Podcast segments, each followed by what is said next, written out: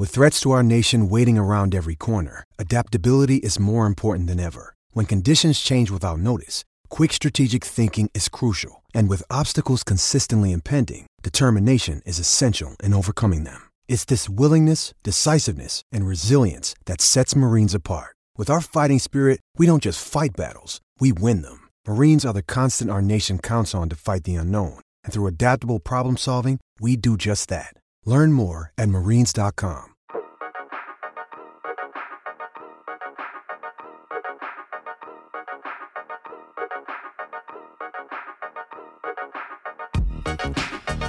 La sesta puntata della riserva, il vostro rimedio al caldo estivo precoce che sta già rovinando le vostre vite. Ci siamo qui noi a rinfrescarvi. Ciao Daniele Manusia. Sì, ciao Simone, rinfrescarvi del nostro sudore. Ciao Emanuele, come Esatto. stai? Molto bene, ringraziamo il gruppo Fininvest che si è accollato a questo podcast. Ma Questa io non, puntata- non ho capito una cosa, quindi noi per ogni puntata abbiamo un grande gruppo Un- editoriale un grandissimo gruppo editoriale che ci Esatto. paga lo stipendio che una persona normale percepisce in un anno. Ah, bello, bello. Io ancora non l'ho visti sti soldi, Perché però va il bene. problema è che in Italia nessuno se la sente di investire su un progetto Capisco. in toto. Capisco. Tra l'altro vogliamo salutare l'ascoltatore che ci ha lasciato una recensione sull'iTunes eh, Store eh, dicendo sono contento che Goldman Sachs abbia investito su questo podcast e a me piace pensare che lui lo pensasse veramente. Quindi ti, ti lasciamo con questo dubbio. Magari è vero, va a sapere. Sì, sì, è un esempio virtuoso di come l'editoria in realtà interessi anche questi grandi gruppi finanziari Esatto. ed è un modo che hanno scelto la qualità. eh? Lo vogliamo Certo. dire che hanno scelto la qualità o vogliamo far finta di niente? Vogliamo continuare così? N- Non lo possiamo dire noi. quindi- Boh, vabbè, ma tutti si fanno i complimenti da soli, ma noi dobbiamo essere gli unici che non so, sì. mitomani nel mondo dell'ed- dell'editoria. Sì, Simone, era quello che ci eravamo detti prima. Ah, avevamo detto così. Vabbè, I, soldi, troppo i soldi di Goldman Sachs servono proprio per evitare di porsi umili. domande su se stessi. Ok. Siccome ci hanno pagato, Sì. è successo anche qualcosa questa settimana? Dunque, questa settimana che è successo? Che abbiamo finito proprio col calcio, nel senso che... c'è- Tutto. Tu è finito il calcio? No, non è finito per sempre, è finita però anche la Serie B rispetto all'ultima volta che ci siamo, ci siamo sentiti e mi sento di parlare a nome di tutta la riserva quando dico che siamo contenti.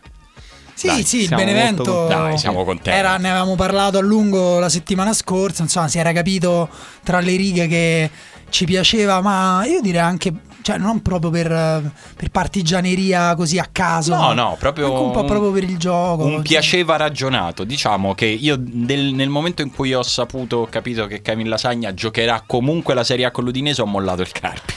Questo è quello che Beh, è il Carpi era un po' una squadra noiosa con tutta l'ammirazione per eh, insomma il lavoro di Capitan Bianco e di, di Gaudio che è il Valbuena dei poveri. Esatto, infatti a me, Dai, a me un po' dispiace per Di Gaudio. No, a me più per eh, Mbakogu. Però, ragazzi, Anche Jeff, ci sì. riproviamo, ci riproviamo Cioè, l'anno è, prossimo. è uno dei giocatori con una buona proporzione tra naso e tecnica di Gaudio, tra Esatto. l'altro. Allora, Però il, il Benevento, diciamolo, aveva tutti i nostri giocatori feticcio, aveva Viola, Ciciretti, Falco, Cisba, eh, Venuti, terzino destro, Camporese Sì, e no. Cragno anche. So- e soprattutto lo stadio. L'uomo Cragno. Sì, dai, proprio il lui. suo soprannome. Lo stadio, lo stadio del Benevento nell'ultima, il Vigorito nell'ultima, nell'ultima partita, insomma nella finale di ritorno contro il Carpi era troppo bello per non festeggiare. È stato proprio bello da vedere, una grandissima festa, quindi bravo Benevento, ma adesso? Ma guarda, non lo, non lo so in realtà, però la nos- l'autenticità del nostro,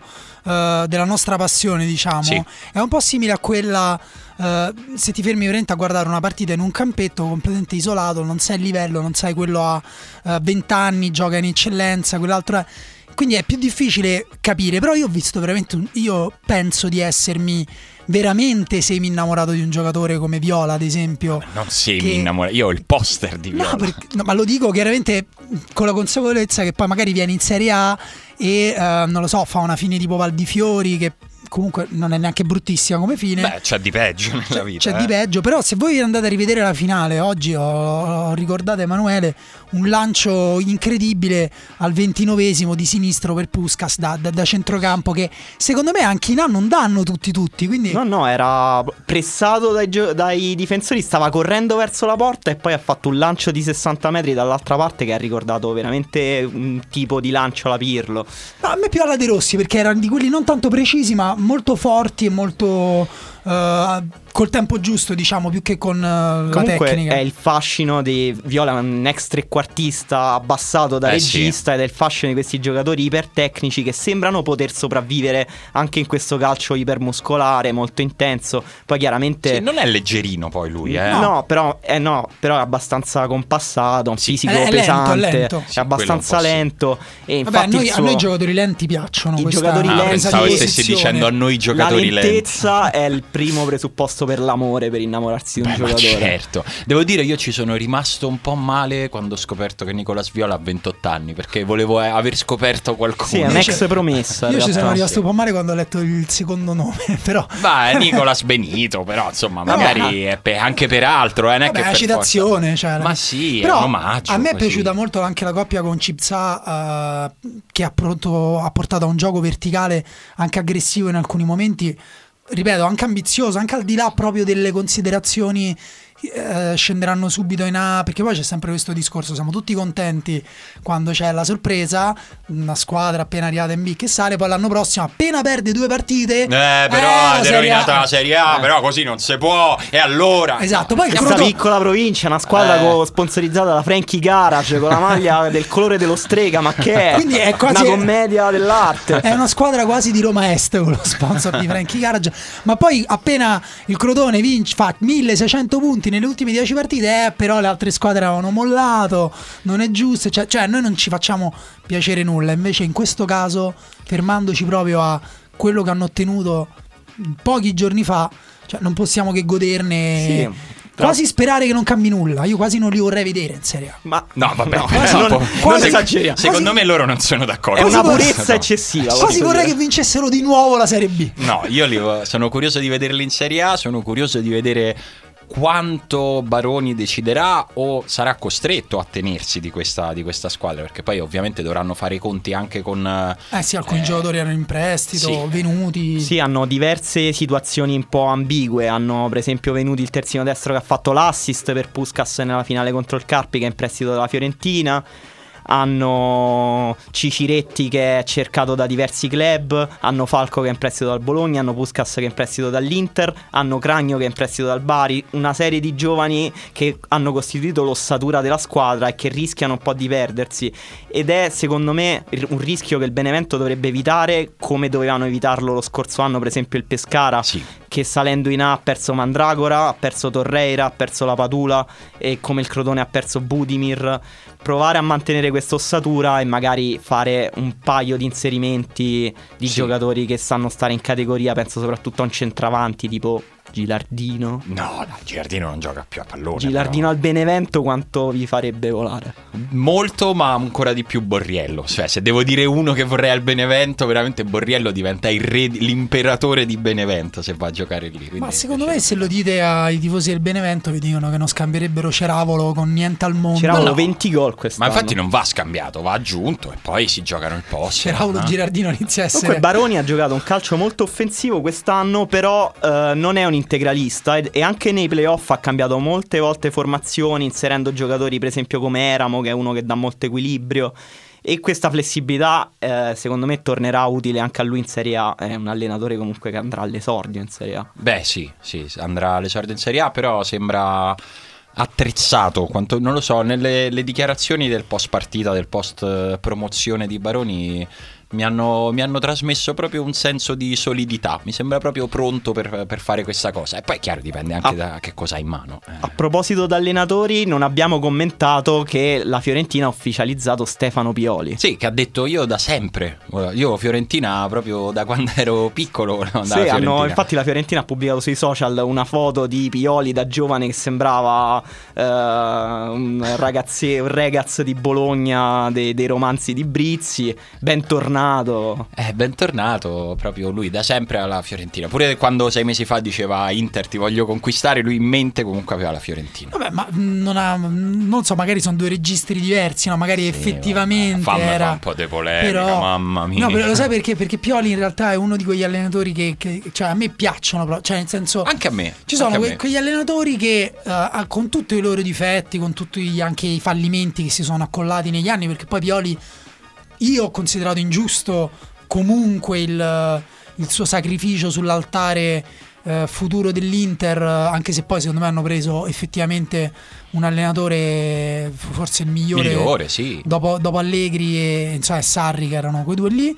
E, però eh, in generale penso che appunto le sconfitte di seguito, il calo mentale, poi quelle sono tutte cose che stanno anche a un allenatore.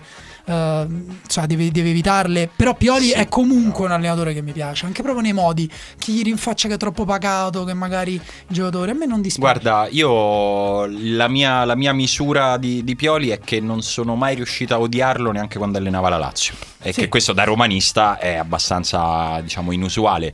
Ti dico, da romanista l'unica vera cosa che non ho perdonato a Pioli è stato come si è fatto eliminare in Coppa Italia quest'anno dalla Lazio schierando l'Inter B perché così avremmo evitato quella semifinale, una serie di altri Secondo problemi che abbiamo avuto dopo. ecco. Pioli all'Inter ha fatto vedere un po' eh, tutti i suoi pregi e tutti i suoi difetti. Ha fatto in quelle vittorie, striscia di vittorie consecutive, fatto vedere questo calcio anche molto moderno, con un pressing eh, estremamente offensivo, giocato a ritmi alti. E poi anche i difetti magari che riguardano invece la gestione del gruppo e magari anche un certo integralismo tattico che è piacevole magari da vedere però in Serie A, eh, in un campionato cinico come la Serie A, dove gli allenatori sanno sempre trovare il rimedio e l'espediente per ingabbiare tatticamente gli avversari, mostra anche dei limiti. Magari la Fiorentina è il contesto invece adatto a esprimere un calcio. Sì, è, vero ed è vero pure quello che eh, appunto se prendi questa cosa e la sviluppi, cioè quel tipo di calcio lì è un calcio che ha bisogno di tempo non tanto per ehm, che ne so, in- i meccanismi perché entrino dentro le teste dei giocatori, ma proprio per diventare una seconda natura, un'abitudine. E allora poi i giocatori iniziano a giocare con libertà, giocatori tipo Gio Mario, Banega, insomma, giocatori con delle grandi qualità. Il calo mentale che c'è stato nella seconda parte, secondo me, è invece appunto un po' un paradosso perché un allenatore di questo tipo, l'abbiamo detto no, quando abbiamo parlato anche di eh, Gasperini, ma anche non so se avete visto le formazioni pazze di San Paoli con l'Argentina, in realtà pazze per niente perché è il suo gioco, però con 5 giocatori offensivi se non addirittura attaccanti di Maria a tutta fascia sulla sinistra, ma appunto poi lì dietro c'è una forza mentale, un controllo delle truppe, tra virgolette, eh, che, che- che tiene tutti su intenzione. Nell'Inter questo è sparito, però alla Fiorentina, dove secondo me eh, come dire, è arri- era arrivato già a conclusione almeno da, da un anno. Ma da un anno, sì. Cioè, nel senso di- che l'anno scorso, all'inizio del ritiro, Paolo Sosa ha detto: Eh, vabbè, famo un altro anno. Ma io direi dopo il mercato invernale dell'anno prima addirittura. Si era proprio stufato, ma in un modo proprio che si vedeva che non riusciva a nasconderlo neanche a se stesso. Però sì, secondo me Piole alla Fiorentina è una cosa bella giusta, scossa. è una dimensione che per lui forse è perfetta e probabilmente anche per la Fiorentina Pioli è l'allenatore, l'allenatore giusto. Altra novità è l'ufficialità di fatto di Di Francesco alla Roma che è proprio di oggi, quindi per voi che state ascoltando il podcast di, ieri, ieri. o di l'altro ieri, però non lo scaricate oltre due giorni, se no capite che non ha senso per noi pubblicarlo. E che ne dite di, di Francesco alla Roma? No, eh, se ne si sapeva da, da Vabbè, tempo, allora no? Allora Manusia è il mago del mercato. No, eh? guarda, Manusia legge pochi giornali e comunque lo sapeva, quindi immagini di quanto lo sapevano. Sì, si è traccheggiato un po' su questa clausola. Sta clausola è stata uno Roma sfinimento. po'- Molte radio romane dicevano: Ma manco una clausola per un allenatore riusciamo a pagare sta società Sì, di straccione, Esatto. eccetera. Che poi se le paghi, ah, ma siamo l'unici che pagano le clausole per l'allenatore. Però, ragazzi, Eh, decidi Di Francesco, diciamo, avrà mh, per parlare anche di cose al di là del campo subito un impatto. Immagino domani farà una conferenza stampa e subito avrà un impatto forte con quelli che hanno provato a crocifiggere Spalletti in questi, in questi anni. Lui viene dall'ambiente della Roma, probabilmente entrerà e tutti proveranno a chiamarlo Eusebio, Eusebio invece che Mister. e lui 100%. dovrà cercare invece di imporre la sua autorità. Secondo me non sarà semplice. Però eh, con questo ci colleghiamo anche a Spalletti, che invece anche questa è una novità, non ricordo, forse era già ufficiale la settimana scorsa, comunque Vabbè. cambia poco.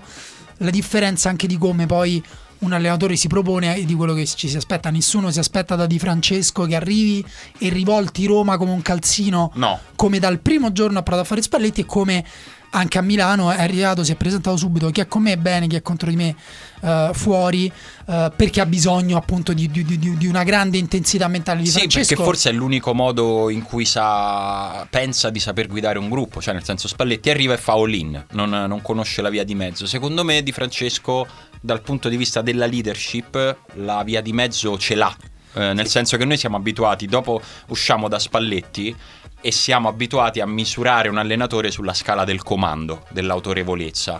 Sì, C'è anche è, non è- altro. Non è, solo Spalletti, è tutta una serie di allenatori Mm. tipo Murigno che si mettono in mostra. Sì, sì, però c'è, come c'è uomini altro. Ma in particolare a Roma spesso si dice che servono i sergenti di Sì, ferro esatto. tipo capello. Ecco, abbiamo visto che se fai troppo il sergente di ferro impazzisci e te ne vai. Nel senso che poi è successo quello, non è successo qualcosa in campo che ha fatto andare via Spalletti. Perché se, se tu dovessi guardare solo a quello che è successo in campo, che motivo aveva Spalletti di andare via? È successo altro. Io da questo punto di vista sono curioso di vedere come Di Francesco tenterà di domare, di domare questo ambiente che è indubitabilmente un ambiente complicato, ma secondo me sarà, vedremo una cosa un po' diversa e secondo me va a finire che Di Francesco più che con il comando e con la figura dell'uomo autoritario rischia di prendersi Roma con l'empatia, che è una cosa un po' diversa da quello che ha fatto Spalletti. Sì, io- credo che Spalletti si- che Di, Di Francesco si presenterà come un allenatore al possibile salto di qualità. Eh, dall'inizio alla fine, E se i risultati lo accompagneranno, avrà eh, la, la- la qualità, insomma, la, e la- la possibilità di giocarsi la carta. Adesso, eh, come dire, vi ho dimostrato chi sono. Sì, Se le cose in dei momenti non lo accompagneranno, andranno male, in un certo senso neanche secondo me le responsabilità saranno troppe su di lui. Vorrei fare un esempio, no? ma secondo te tra, Spalle- tra Di Francesco e Strottman, eh, da chi ti aspetti che arrivi la scossa in una partita difficile? È anche un po' dare la responsabilità ai giocatori, secondo me. Probabilmente sì, probabilmente questo, questo è un aspetto. mm, secondo me, poi di Francesco è anche vero che non l'abbiamo mai visto, no? Guidare un tipo. Cioè, No, no, no. non l'abbiamo mai. Magari No, poi no, è no. uno che nel momento in cui si trova a gestire la pressione, poi lo sa anche fare. No, infatti ci sono tante incognite da come gestirà la comunicazione, da come gestirà invece eh, da quanto al comando si metterà del gruppo. eh, sono le incognite da- di che ossatura della squadra gli farà eh, avere in mano la società e anche il suo gioco, perché Di Francesco l'abbiamo visto con un solo spartito tattico in un contesto molto co- comodo e bisognerà vederlo fuori dalla sua zona di comfort quanto saprà adattarsi, essere flessibile e manipolare giocatori anche molto universali come Nangolan, Strottman. Sì, sì, sarà molto Secondo voi, vi, vi faccio una domanda abbastanza secca e poi chiudiamo su Di Francesco. Secondo voi lui è in grado di iniziare cambiando? Cioè di iniziare non con il suo spartito tattico ma di adattarsi No, subito? Secondo me deve assolutamente farlo, non potrà assolutamente partire con un 4-3-3 anche piuttosto meccanico che faceva vedere a Sassuolo perché gli interpreti della Roma, indipendentemente se la Roma venderà tan- non credo che la Roma venderà tanti giocatori e per quelli che ha la Roma non potrà interpretare sicuramente quel gioco. Però io non, non so quanti giocatori non sono adatti. Però secondo me avremo modo di. Cioè, c'è un giocatore, soprattutto che appunto è Nainggolan, che è eh, molto poco adatto a un gioco meccanico. Però, ripeto, vedremo. Queste cose sono belle anche da scoprire più avanti. Per chiudere sugli allenatori. Però appunto qui possiamo anche non commentare, c'è Ranieri eh, che oggi ha ufficializzato al Nantes, eh, aveva avuto dei problemi perché per la federazione francese eh, gli allenatori devono avere meno di 65 anni, altrimenti non possono accettare eh, la- il tesseramento. Hanno fatto una deroga che ci si aspettava, ci hanno messo un giorno, gli hanno fatto fare una piccola brutta figura Mm, internazionale. Un pochino sì. E, e niente, quindi vedremo. C'è un- Vedremo Ranieri in un'altra squadra poco sexy, vediamo se riuscirà A renderla eleva- sexy. a renderla sexy come ha fatto con l'Ester attraverso l'anzianità. Beh, Tra l'altro- essere il nonno se- di tutti. Se Sì. Ranieri vince, vince la Ligan col Nantes diventa Di- una, mo- una io sono leggenda. molto molto difficile. Il Nantes ha qualche buon giocatore tipo Arit, che è questo giovane che stava anche all'Europeo Under 20. eh, però Mondiale. a Mondiale Under 20, scusa, però ehm, la cosa interessante è che l'allenatore prima di Ranieri era con Sesao che aveva firmato il rinnovo e due giorni dopo è andato via e quindi il Nantes ha mandato il messaggino alla Juventus dopo il rinnovo di Allegri tipo campana. sotto. sì, esatto. po' più. Comunque, in tutto questo, io all'inizio della- di questa puntata vi ho detto una bugia perché il calcio non è finito neanche per niente ne parliamo tra pochissimo. Oh, come promesso, è stata una pausa brevissima, sempre finalizzata a far sapere agli investitori che ci sono delle pause all'interno delle quali investire fortissimo in questo podcast, ma il calcio non è finito perché ci sono stati i mondiali under 20, tra poco ci sono gli europei under 21 e poi iniziano tutte le cose delle squadre, i ritiri, le amichevoli, quindi la realtà ragazzi è che non saremo mai soli. Mondiale Under 20 che è stata una sorpresa. Sì, è andato. È stata una sorpresa soprattutto l'Italia Esatto. perché avevamo bassissime aspettative. Avevamo fatto una partita d'esordio un po' così. Il, il talento a disposizione effettivamente non era molto, eh, soprattutto rispetto ad altre nazionali, sia a livello tecnico che a livello atletico. Però l'Italia, come al solito, è riuscita ad arrivare in semifinale e poi sconfitta dall'Inghilterra in semifinale abbastanza nettamente, soprattutto grazie alle due armi un po' che- con cui noi storicamente nel calcio andiamo avanti, c'è una grande compattezza, una grande preparazione tattica e anche qualche talento però, eh, perché qualcosa si è visto, no? Sì, come al solito, infatti non lo direi perché era la prima volta nella storia eh, che l'Italia under 20 arrivava alla No, semifinale no, del dico il mondiale. movimento No, no, calcistico sì, sì. italiano in Che alla fine generale. la sfanga. La sfa- esatto, Eh, però gli italiani. io su questa cosa... Il sì, sì. momento di difficoltà, poi Questo in, in parte è vero perché effettivamente il gioco di Evani era particolarmente eh, semplice. Sfangatore. No, era semplice, c'era un 4-3-3 verticale, tra l'altro anche abbastanza offensivo quando eh, siamo rimasti in 10 contro lo Zambia, lui ha tolto un centrocampista, ha giocato con il 4-2-3. Io pensavo... Che è una roba. No, è una, co- una cosa originale perché tra l'altro io volevo fare uno studio, poi non ho mai avuto il tempo per mettermi lì, cercavo una borsa di studio di un'università straniera. Meno male che nessuno te l'ha Perché volevo vedere quante squadre in 10 non hanno giocato con il 4-4-1 che sembra l'unico modo, L'unico modo possibile. possibile per cui giocare in die- con cui giocare in 10. Quindi E chiediamo invece- a Fininvest un finanziamento per questa un ricerca. focus sì, su questa cosa. Bastano 20.000 euro? No, 30? no, no. 40? Eh, Eh, oh. ci mette almeno un anno, cioè io Vabbè, un 40 anno, un anno ci vivi bene, dai. No, almeno bastare. 60-70. Comunque Vabbè, poi- Evani- poi vediamo, dai.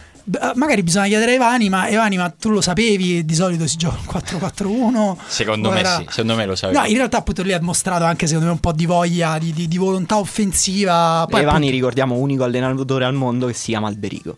Eh, Sì, credo che abbia questo, questo primato. non ha- perché hanno scritto, vabbè, niente, questa era brutta. Niente. Vabbè, lascia perdere. Meno male che ogni tanto ti autocensuri. È bello che tu abbia ancora dei meccanismi di Li conservazione. sto, li sto maturando solo adesso. Vabbè, c'hai mondiale- quasi 40 anni, però un po' è ora, dai. Nel mondiale under 20, dicevo, Orsolini ha vinto la classifica cannonieri. Sì, Eh, prima di lui lo avevano fatto giocatori che adesso io non, non so se Tipo? siano ancora vivi, tipo Adia o Kovalenko, ma anche giocatori tipo Saviola, Messi, Agüero Beh. e la Casette per dire. Beh, diciamo, Quindi è una cosa. facendo una media ragionata fra tutti questi nomi, comunque è buono il livello, anche se tieni conto dei, dei primi due. Orsolini devo dire che mi ha sorpreso eh, perché, vabbè, è passata la Juventus, quindi diciamo potevamo scommettere sullo spessore del suo talento.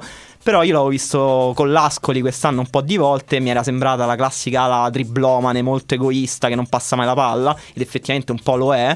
Però mi ha, ha fa- ha mostrato in questo mondiale un senso nei movimenti senza palla, nei tagli verso l'area, una capacità di muoversi tra il centrale e il terzino delle difese avversarie non banale.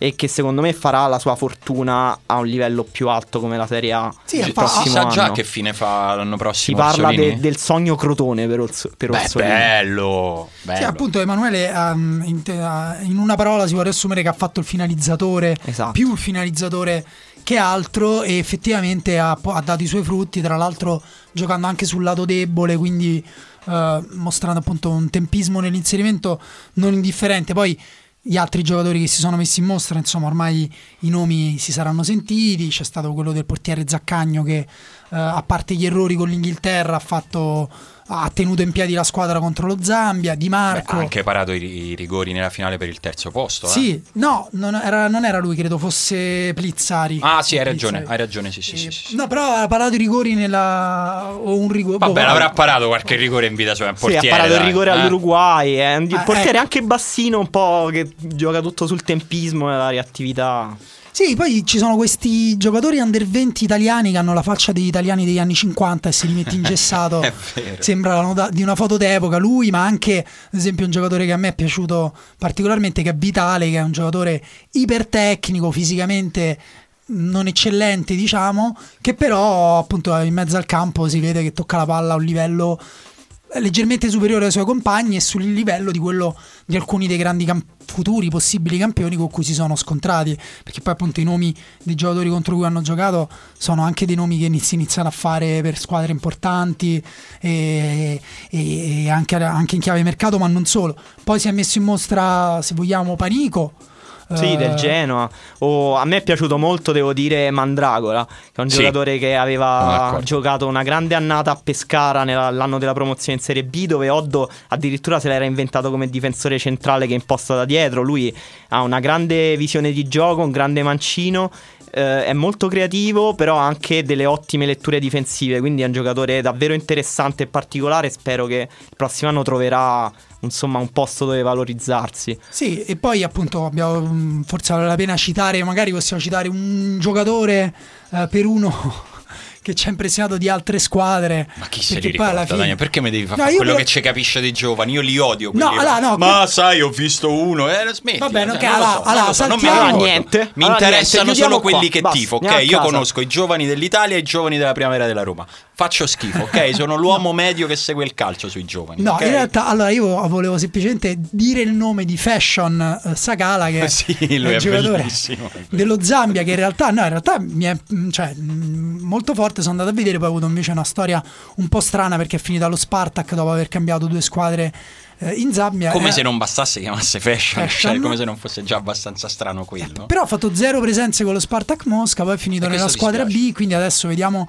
che fine sarà. Oppure abbiamo prima nominato al volo Aminarit della Francia, la Francia ha tantissimo talento, Augustin che non so se voi avete visto quella partita, ma Ma scherzi, io l'ho registrata, l'ho rivista anche il giorno dopo vista? perché ho detto "Mm, la voglio rivedere quando sono un po' più lucido. No, però a quell'età, e qui infatti tagliamo e se vuoi vado direttamente, ti nutro la tua polemica, eh, a quell'età è molto facile vedere dei giocatori nettamente superiori Sì. agli altri. Mandragora, tra l'altro, secondo me un po' ci rientra. eh, per esperienza, però Augustin è proprio un giocatore eh, superiore fisicamente e superiore tecnicamente, con una pigrizia a livelli Non elevatissimi, proprio arriva dopo su ogni cross, prende palla, si gira da solo, tira dovunque esso sia. Uh, Saint-Maximin è un altro- eh, Saint-Maximin è un altro giocatore eh, francese con delle doti incredibili che però appunto poi cosa ci fa? E lì in mezzo là, la polemica Simone è ma che senso ha seguire questo tipo di tro- tornei under 20? Ma io ti aggiungo pure l'under 21 con la, eh, come dire, eh, co- co- con la testa alla vittoria finale. Cioè, ad esempio, l'Italia l'ha svangata. A parte che, appunto, mm, sì, non è che proprio hanno fatto le barricate, però è vero, cioè, l'Italia ce l'ha fatta contro squadre tecnicamente più dotate. E è arrivata in semifinale. E allora. Cioè, se, se vi- la squadra che ha vinto l'Inghilterra. che- Allora, cioè, per me a questi livelli arrivare in finale o in semifinale è assolutamente irrilevante per il percorso di crescita dei ragazzi, soprattutto in under 20. Eh, quello che cambia Anche è la vittoria. arrivarci. No, Anche sì, la sì, no, dico secondo me una volta che arrivi a giocarti la finale per il primo o il terzo posto è uguale. Cioè, proprio stai fra le prime quattro, hai fatto il percorso che dovevi fare, che era il massimo che potevi tirare fuori da quella competizione. È importante che l'Italia sia arrivata alle semifinali perché ha giocato due partite importanti. Questi ragazzi hanno giocato due partite importanti in più, che sono una semifinale di un mondiale e una finale per il terzo Sì, posto diciamo di un che mondiale. Per sono l'esperienza, anche- quindi. Sì, sì, L'esperienza, per ma sono secondo me anche dei percorsi che poi oliano un po' le loro carriere. Certo che sì, e Io- secondo me vale lo stesso discorso, visto che si è disputato negli stessi giorni, per il campionato primavera, che quest'anno ha vinto l'Inter. E anche lì conta veramente poco, arrivati alla fine, chi vince, chi vince e chi no. Conta il fatto che questi ragazzi inizino a maturare la tensione di una gara importante, di una gara che viene trasmessa in tv, che ti senti gli occhi addosso di chi è allo stadio, di chi è a casa, e quello è quello che conta. Che poi tu abbia vinto il campionato primavera o no è abbastanza irrilevante e per questo trovo abbastanza assurdo che poi ci siano dei giocatori, e l'hanno fatto anche dei giocatori della Roma, che si tatuano il campionato, la vittoria del Primavera. campionato primavera. E tra l'altro mh, tu prima parlavi di alcuni giocatori che mh, in questo livello forse emergono eh, perché sono mh, anche più grandi fisicamente, più strutturati e poi in realtà magari si livellano crescendo. Uno che secondo me non è questa cosa è Pinamonti dell'Inter, che invece secondo me diventa veramente un giocatore forte come sembra da adesso. Sì, sì, ma guarda, il, il punto è, uh, allora, a livello dell'esperienza mh, ti, ti do parzialmente ragione, però io penso anche che non sia giusto in realtà strutturare la cosa che ha detto Emanuele invece uh, che effettivamente olia le loro carriere, dico sì è verissimo, la riconosco, però quanto siamo d'accordo su sta cosa? Cioè, nel senso, perché i giocatori devono. Uh, cioè, la carriera di un giocatore deve passare per la fortuna di far parte di un gruppo che magari per altrettante fortune uh, arriva. Faccio l'esempio di Kessie, che invece si è messo in mostra al mondiale under 17.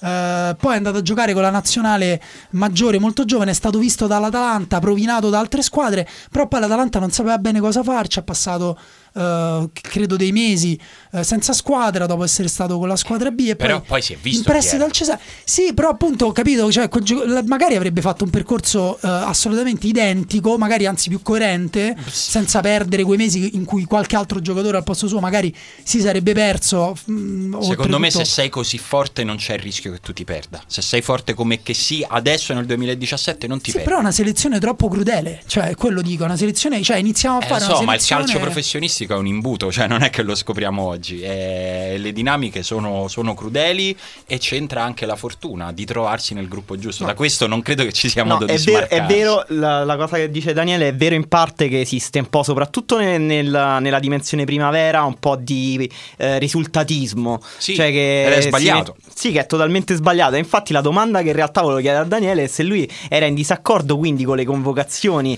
dell'Italia Under 21 che invece ha chiamato un sacco di giocatori che non avevano fatto parte del gruppo di qualificazione, che invece hanno un'esperienza eh, di molto superiore. Eh, Bernardeschi, Berardi, Donnarumma, Rugani. Uh, anche lo stesso Gagliardini, Cataldi, uh, Benassi. Benassi. Benassi ha più di 100 presenze in, in sì, Serie A. Benassi, devo dire, è, eh, veramente il, il, vecchio veterano dell'Under 21. Quindi, secondo te, eh, a parte la, da una parte la quota età forse è troppo alta, e dall'altra, secondo te, eh, invece bisognava premiare dei giocatori che erano più eh, in secondo piano rispetto a giocatori che invece hanno già mh, fatto quel percorso, non sì. sono già arrivati a quel livello. Guarda, non è che ho un'opinione precisa su come vadano fatte le convocazioni eh, e non so neanche sinceramente se queste scelte sono state fatte per provare a vincere il torneo dove tra l'altro ci sono anche altri giocatori uh, di questo tipo, tipo Renato Sanchez che ha vinto l'europeo di, con, con, i professionisti, diciamo, da protagonista, un'estate incredibile, è andato al Bayern di Monaco e adesso si ritrova a giocare uh, veramente contro uh, i, i pari età, non, non, ha molto senso, però il, il punto principale secondo me è, ma in generale anche per noi, eh, va considerata come parte della formazione de, di ragazzi che, ripeto, poi non sono professionisti. Qui, ecco, l'Under 21 sono diventati quasi dei professionisti. Quindi, Beh, sì, questi... cioè, mi posso guardare quest'Italia quasi come se fosse una selezione, un'Italia B, diciamo, un'Italia giovane. Sì, Io, molti di loro hanno già giocato, tra l'altro, nel, nell'amichevole. Sì, ma di... tipo ieri contro certo. San Marino. Sì, sì. Eh, c'erano sicuramente in campo Donnarumma, c'era Pellegrini che ha giocato da titolare, tra l'altro insomma abbiamo visto quella che eh, probabilmente sarà un'interazione nella Roma di quest'anno se Pellegrini dovesse ritornare a Trigoria come sembra, abbiamo visto Pellegrini in coppia con De Rossi. Sì, e... c'erano anche appunto Caldara, Conti, Gagliardini, Berardi c'era sì, mezza under 21 esatto. sostanzialmente, ma io non ho Petagna. capito perché vi sento un po' polemichini. Voi non, non state pensando che questa under 21 è la, probabilmente l'under 21 più forte che l'Italia si ritrova tra le mani da una decina d'anni a questa parte? Ecco, questo secondo me è il discorso. Questo è impossibile dirlo adesso. Questo lo dirai tra dieci anni. Quando ti ricordi, hai presente quando guardi no, l'europeo, eh, l'under 21 con, con, Totti, Pirlo e dici wow, che under 21 era allora, un conto, sì. un conto è il percorso che poi questi ragazzi faranno nella vita. Io dico, al, arrivando alle porte di un torneo, ci siamo arrivati certe volte nelle quali era abbastanza evidente che non era, che non era un ciclo pieno di talenti. In questo momento, proprio sì, per sì, tutto quello che certo. ci siamo detti fino adesso, per il numero di presenze in Serie A, io è tanto tempo che non mi ricordo una nazionale così pronta. Cioè, veramente parliamo di mezzo under 21 che può giocare nella nazionale maggiore. Io questa cosa non me la ricordo. Sì, è soprattutto questo, secondo me, che negli ultimi anni abbiamo visto più giovani in Serie A, probabilmente perché, secondo me soprattutto per ragioni economico-finanziarie, cioè l'esigenza delle società di far quadrare i conti attraverso i giovani e le plusvalenze, la futuribilità dei loro giocatori. Comunque, soprattutto grazie a questo abbiamo visto più giovani in Serie A, più giovani italiani, che sono quelli che ti permettono anche le plusvalenze maggiori perché magari non c'hai dei costi d'ammortamento iniziali. E infatti eh, è uscita recentemente una statistica che ha fatto Daniele Mazzanti eh, su Twitter, eh, questa nazionale rispetto a quella del 2013, eh, sommando le presenze dei vari convocati, ha quasi il doppio delle presenze. E questo Parliamo di presenza in Serie A. di presenze in Serie A. Eh, Sì, fa perché- abbastanza impressione. Perché quello è un, è un dato, però quello è un dato secondo me che appunto va preso per vedere quanto il campionato dà spazio ai giovani, più che per vedere quanto il giovane è formato. Poi è in Secondo parte due cioè, è vero, le due cose vanno in, pa- insieme. in parte perché poi per esempio vediamo Berardi che ha 111 presenze in, cam- in Serie A e credo quasi 50 gol, una, una Mm, cifra ah, intorno ai guarda, 50 non gol. l'ho visto, ma Quindi occhio si- direi ci sì. stanno anche dei casi secondo me eccezionali. Sì, ma appunto eh, dobbiamo capire qual è il nostro atteggiamento in questi casi. Se vogliamo vedere l'Under 21 come, eh, al limite anche l'Under 20, come delle nazionali competitive, oppure se io voglio anche, come dire, scoprire chi c'è dopo Berardi. Secondo me, secondo me non è giusto accomunare l'Under 20 e l'Under 21 in questo senso, nel senso che a questo livello io già riconosco un po' più di importanza alla vittoria al risultato finale. Non dico che sia importante come per la nazionale maggiore, però qui sei veramente a un passo da, e anzi in molti casi già ci sei dentro e qua secondo me già sei nella dimensione in cui vincere un po' ti insegna a vincere e a gestire le partite nelle quali si deve vincere. Sì, però sai che io sono un grande fan de- de- dire, del calcio francese per Sì. motivi biografici. La Francia ha una struttura eh, de- di accademie fatta proprio per formare giocatori giovani. C'è quella famosa generazione di Nasri, eh, Ben Arfa, eh, Benzema, eccetera.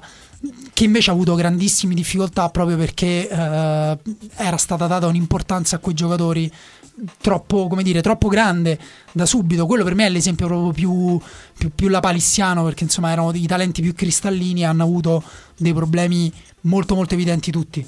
Comunque, tanto per, eh, per fare il punto su questo europeo under 21, si comincia, l'Italia comincia domenica, il 18 giugno, contro la Danimarca e nel girone poi ci sono anche Repubblica Ceca e Germania, il che vuol dire che non è proprio regalato come girone, nel senso che bisogna, no, no, no. Bisogna Repubblica essere... Ceca chic per, Esatto, dire per dirne uno. E anche Jakub Jankto de- dell'Udinese. Ecco, vuol dire che bisogna essere da subito forti come si crede che questa nazionale possa essere, altrimenti questo grande sogno azzurro finisce subito. Sì, sì, ma infatti eh, anche la Germania ha Gnabry del, del Bayern di Monaco appena, appena acquistato e anche la Spagna ha una rosa incredibile. La, la Spagna schiera la un giocatore che ha segnato in finale di Champions League, cioè Asensio. Ah, vedi. La competitività sarà Oltre a alta De per- Lofeo, Saul, eccetera. Vabbè, Quindi non- ce n'è una che, se- che voi vedete più pronta dell'Italia per vincere? Ah, secondo me la Spagna La sì. Spagna. La Spagna Com'è? potrebbe vincere il campionato italiano con questa squadra.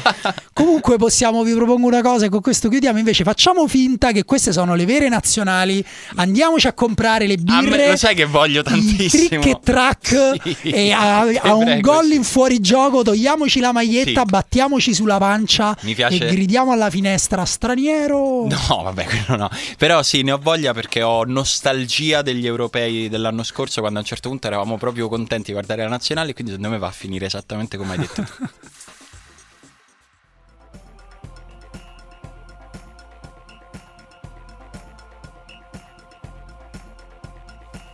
Questi però sono stati preliminari. Perché abbiamo parlato del Benevento, il Mondiale Under 20, però arriviamo, adesso, no, arriviamo alla sola Ah. domanda che tutta Italia si sta facendo. Sì. Il Milan vincerà il campionato? Eh, dobbiamo rispondere? No, penso che... Dobbiamo assegnarlo Simone. Lo adesso. scudetto adesso? Eh, damogli- sì, Però- io devo proprio damogli al Ha comprato Milan. 27 giocatori nell'ultima settimana, diciamo è la cosa che Ragazzi, ci è cambiata di più negli ultimi 6-7 giorni è che il Milan ha tipo 7 giocatori nuovi. Io ho cosa- perso il conto, vi dico, vi dico la verità. Mi, mi fate un eh, riassunto de- delle persone che sono diventate del Milan? Sono quattro giocatori. Allora, ok. ufficiali abbiamo Musacchio, Sì, difensore centrale. dammi, dimmi acquisto e voto all'acquisto. Secco, me li devi dire così. Per me li me dici. 7 perché il Ok. Milan, eh, diciamo, la- alla base di tutte queste votazioni c'è il fatto che il Milan aveva una base tecnica molto scarsa, secondo me. certo. Aveva bisogno di comprare ovunque giocatori forti. Ok. Musacchi è un giocatore solido, quindi 7, affidabile, sai cosa ti aspetti. Magari pagato un pochino troppo, però non stiamo a fare tifosi ragionieri. Ma Sti cazzi, non ce li metto io i soldi. Esatto. Poi, Eh, eh, Riccardo Rodriguez, Voto?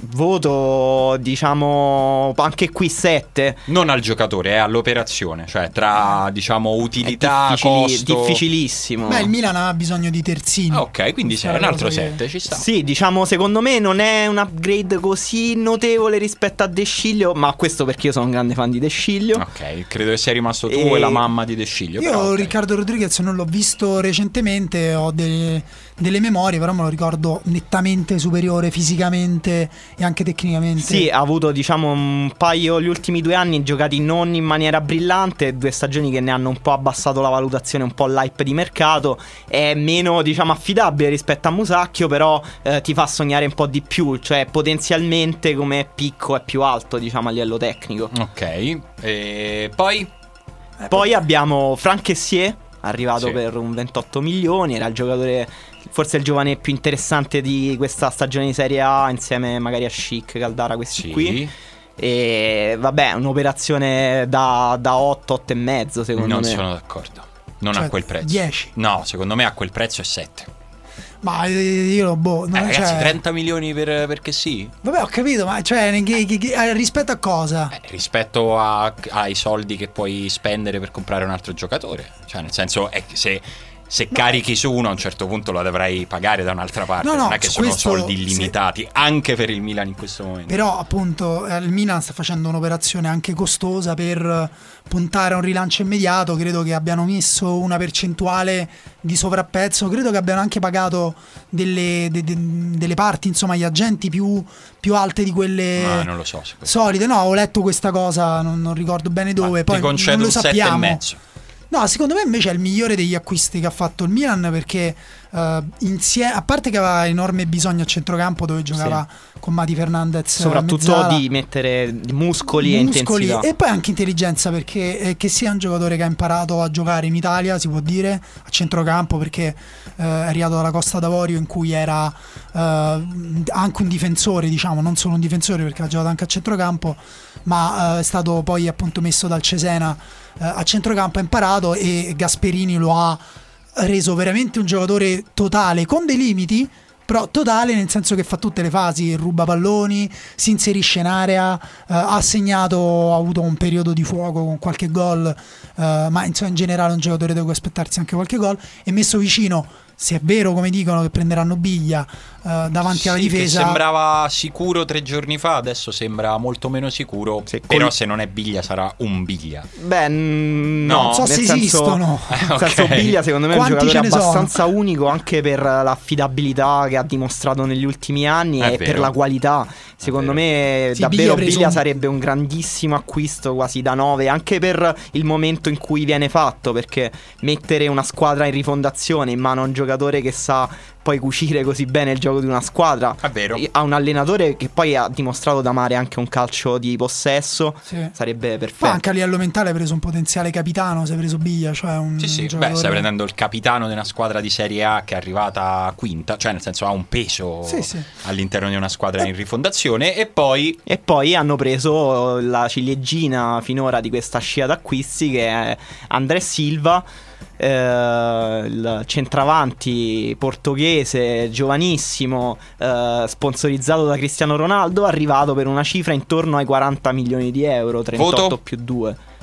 Ehm, sei e mezzo. che pavido che sei, voleva dire 6 però poi c'ha paura che glielo rinfacciano, dai è 6, No, de- non lo conosco benissimo. Sinceramente, però. È per quello che sei, Eh, perché altrimenti credo- tu lo credo- conosceresti. Credo nessuno lo conosca benissimo. rispetto ai soldi? Eh no, io per quello, non rispetto Ah, ok. al giocatore. Io è sempre il voto all'operazione, se no che sì No, sarebbe l'oper- 10, perché il l'operazione giocatore è- oh, pazzesco. E- Emanuele ha detto nessuno lo conosce bene perché oggettivamente ha un anno tra i professionisti e Non tra i professionisti, e- però nella, nel- cioè, sì, nella ad serie alto A. livello, Sì.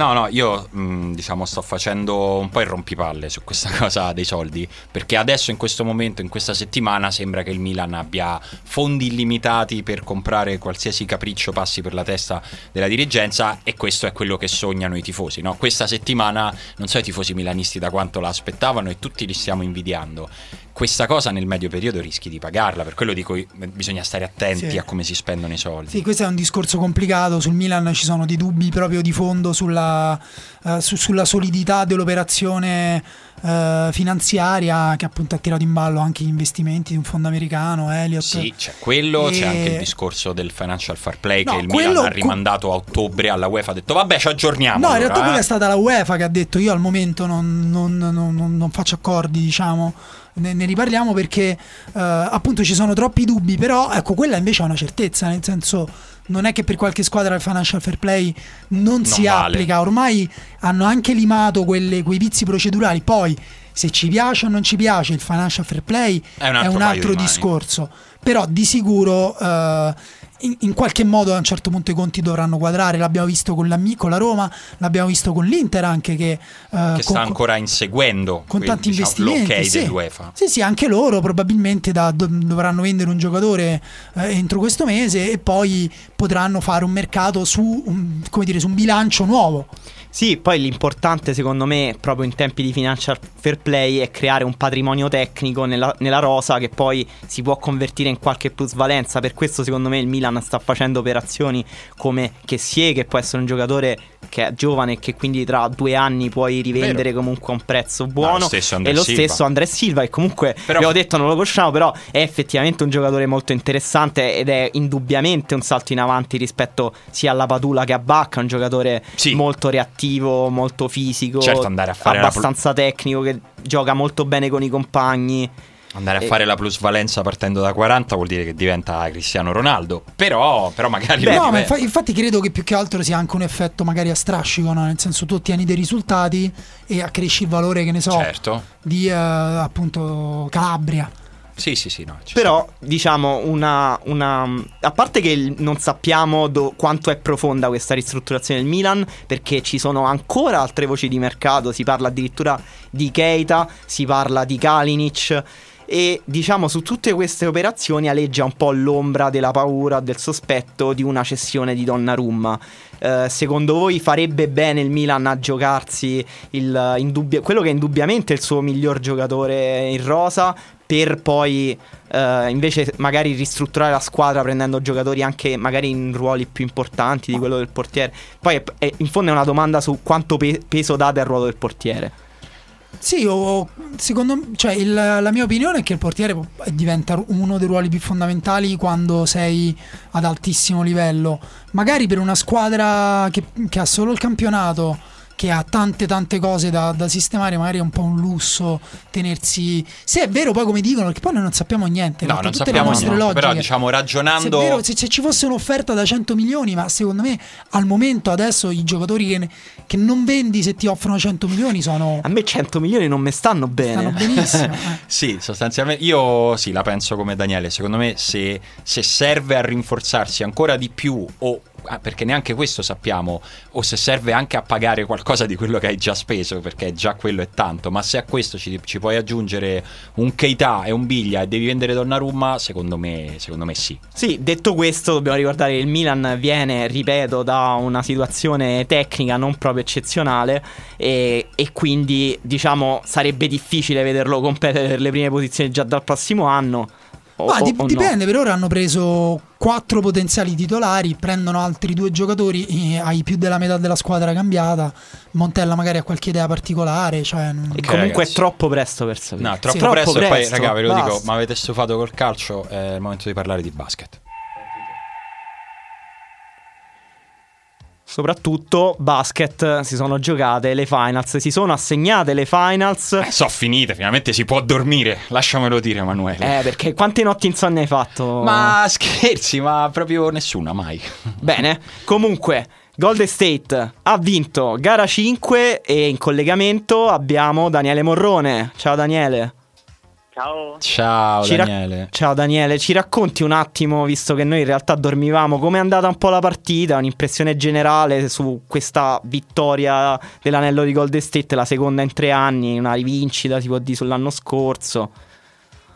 Beh, come sa bene Simone, effettivamente Golden State era assolutamente favorita per gara 5 e certamente Simone saprà che comunque i Cavs partivano da una situazione in cui arrivavano da una partita veramente assurda in, in gara 4 con percentuali inarrivabili ed era difficile capire esattamente come si sarebbero approcciati dopo una partita del genere e hanno giocato bene, hanno giocato bene i Cavs, hanno provato a tenere botta con Golden State che però grazie soprattutto alla diciamo più che altro alla presenza continua di Kevin Durant non sono rimasti a stare dietro, non, so, non ce l'hanno fatta e piano piano sono scivolati, soprattutto quando la partita ha cominciato diciamo, ad andare nel pezzo quello più importante come bene sa Simone che segue il basket. Allora io non ti consento di, di continuare a tirare in ballo la mia incompetenza che è vera, però a da- proprio da occasionale del basket, eh, anzi dell'NBA, ti faccio una domanda. Eh, era preventivabile, pronosticabile il fatto che l'MVP di queste finals potesse essere uno diverso tra Kerry e LeBron James o è stata una sorpresa che, che- che alla fine sia stato Kevin Durant?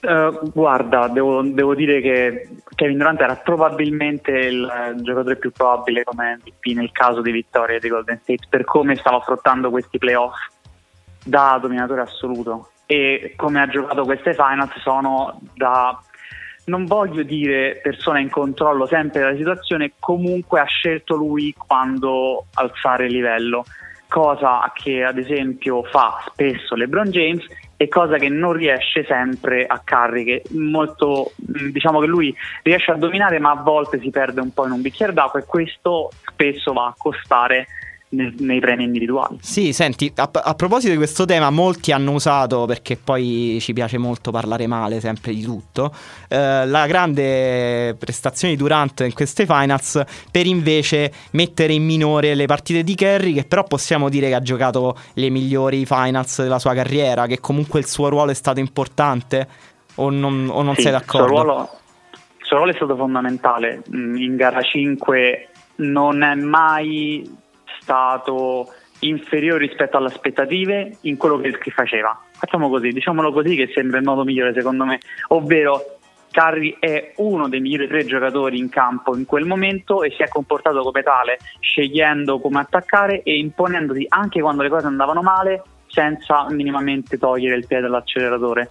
Diciamo Forse- che però non, non riesce magari a brillare come tutti si aspettano eh, da Kerry, che è un giocatore molto visivo, cioè molto che, che fa Sì, innamorare esatto, anche, forse dal punto che fa i fuochi vista- d'artificio, diciamo.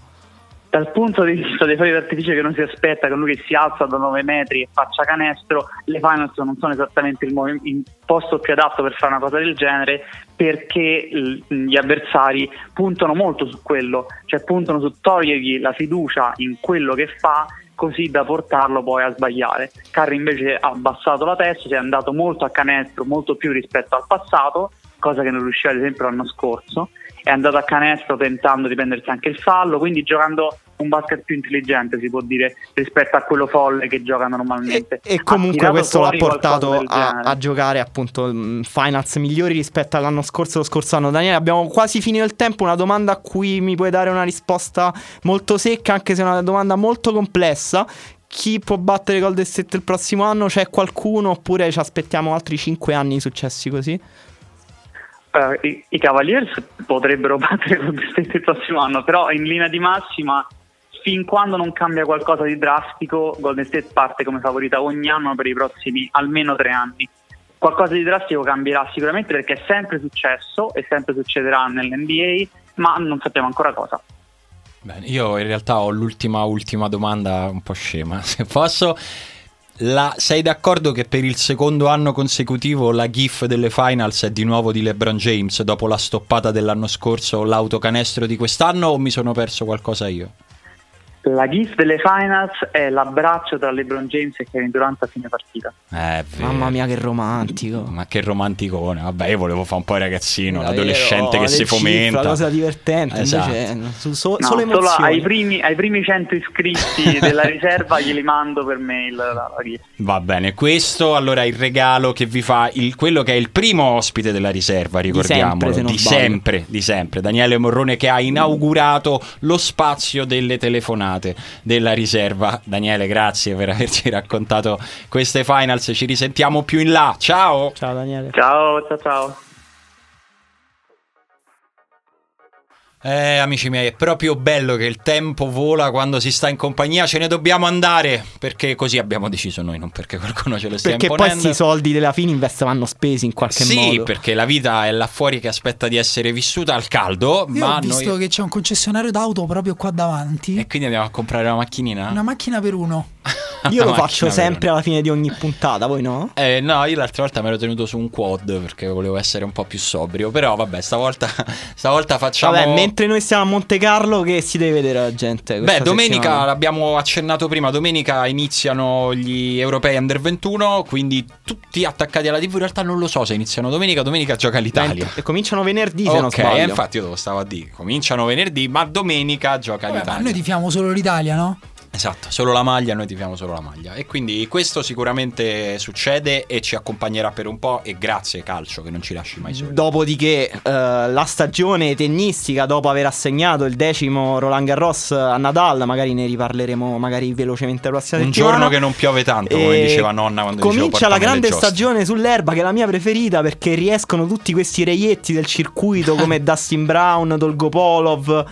E Tipsarevic, tutti questi giocatori che giocano solo sull'erba e sarà bellissimo vederlo. Questa settimana c'è Ertogenbosch, procuratevi uno streaming, licenziatevi. Eh, pensi a un certo punto di un nome che conosco o vuoi continuare così per altri 5 minuti? Non, Non so. esiste niente di quello che ho detto fino adesso. niente. È inverificabile. Altri, altri sport ne abbiamo? Sì, no, tra due settimane mh, io approfitterei dell'estate proprio per iniziare a seguire l'MMA. Se, se vi piace, è uno sport in grande crescita in Stai a America. provare da due anni con me, ancora non ci sei riuscito, vediamo se l'estate è quella buona. Eh, Ma è quella in cui muoiono? Sì, No, in realtà ne muoiono molti di meno che negli altri sport di è morire di menare, si chiama così. E in realtà è lo sport eh, più in grande ascesa tra i giovani in America, anche se ho l'impressione che cambino sport ogni volta che ogni fanno queste stagione. statistiche. Tra due settimane e 25 torna nell'ottagono dell'UFC, che sarebbe eh, la, la compagnia, diciamo, più importante a livello mondiale. Uno dei due italiani al momento eh, nel roster di questa UFC che si chiama Marvin Vettori e eh, insomma sarà molto interessante perché lui ha un record di 2 a 1 di, di 1-1 nel, appunto nell'UFC e quindi sarà il terzo incontro sarà fondamentale per capire anche le sue cose ma ne parleremo magari il suo valore ma ne parleremo magari meglio la settimana prossima Lo faremo senza dubbio, non è vero perché magari poi ti boicottiamo il tema. se qualcuno però ha delle domande su questo tema o su altre cose se Tutto quello che ci curiosità stiamo dicendo da un'ora, scriveteci. Esatto, approfittando anche del fatto che d'estate, insomma, non, non- è che si muore di attualità. No, diciamo. tutto sommato no, quindi ci potete serenamente scrivere raggiungendoci dove volete su Twitter, su Facebook, proprio invadete la nostra privacy, ve lo stiamo dicendo noi. Noi chiudiamo qua ringraziando come al solito Delphi per eh, le musiche che ci accompagnano durante il nostro podcast, ringraziando tutti quelli che continuano a lasciarci stellette sull'iTunes Store, che vuol dire proprio bravi ragazzi, ci piace quello che state facendo, quelli che scrivono le recensioni, quelli che condividono le puntate sui loro socials. Sempre, fine- me- sempre meno la gente. cioè, Che cioè, cosa? Parti dalla base delle stellette, poi scendi, scendi Sì, comunque. sto, sto scremando per arrivare agli Perché realtà individui è migliori di questa Esatto. generazione. È anche un invito a farlo di più. Sì, diciamo. fatelo di più perché insomma più fate girare il podcast. Noi capitalismo siamo- funziona così. Sì, il capitalismo senza soldi, il nostro è una roba tutta nostra, però noi siamo contenti se fate girare il podcast, quindi grazie ancora per averci seguito, grazie Emanuele. Grazie, ci vediamo a Monte Carlo. Ci vediamo a Monte Carlo, ciao.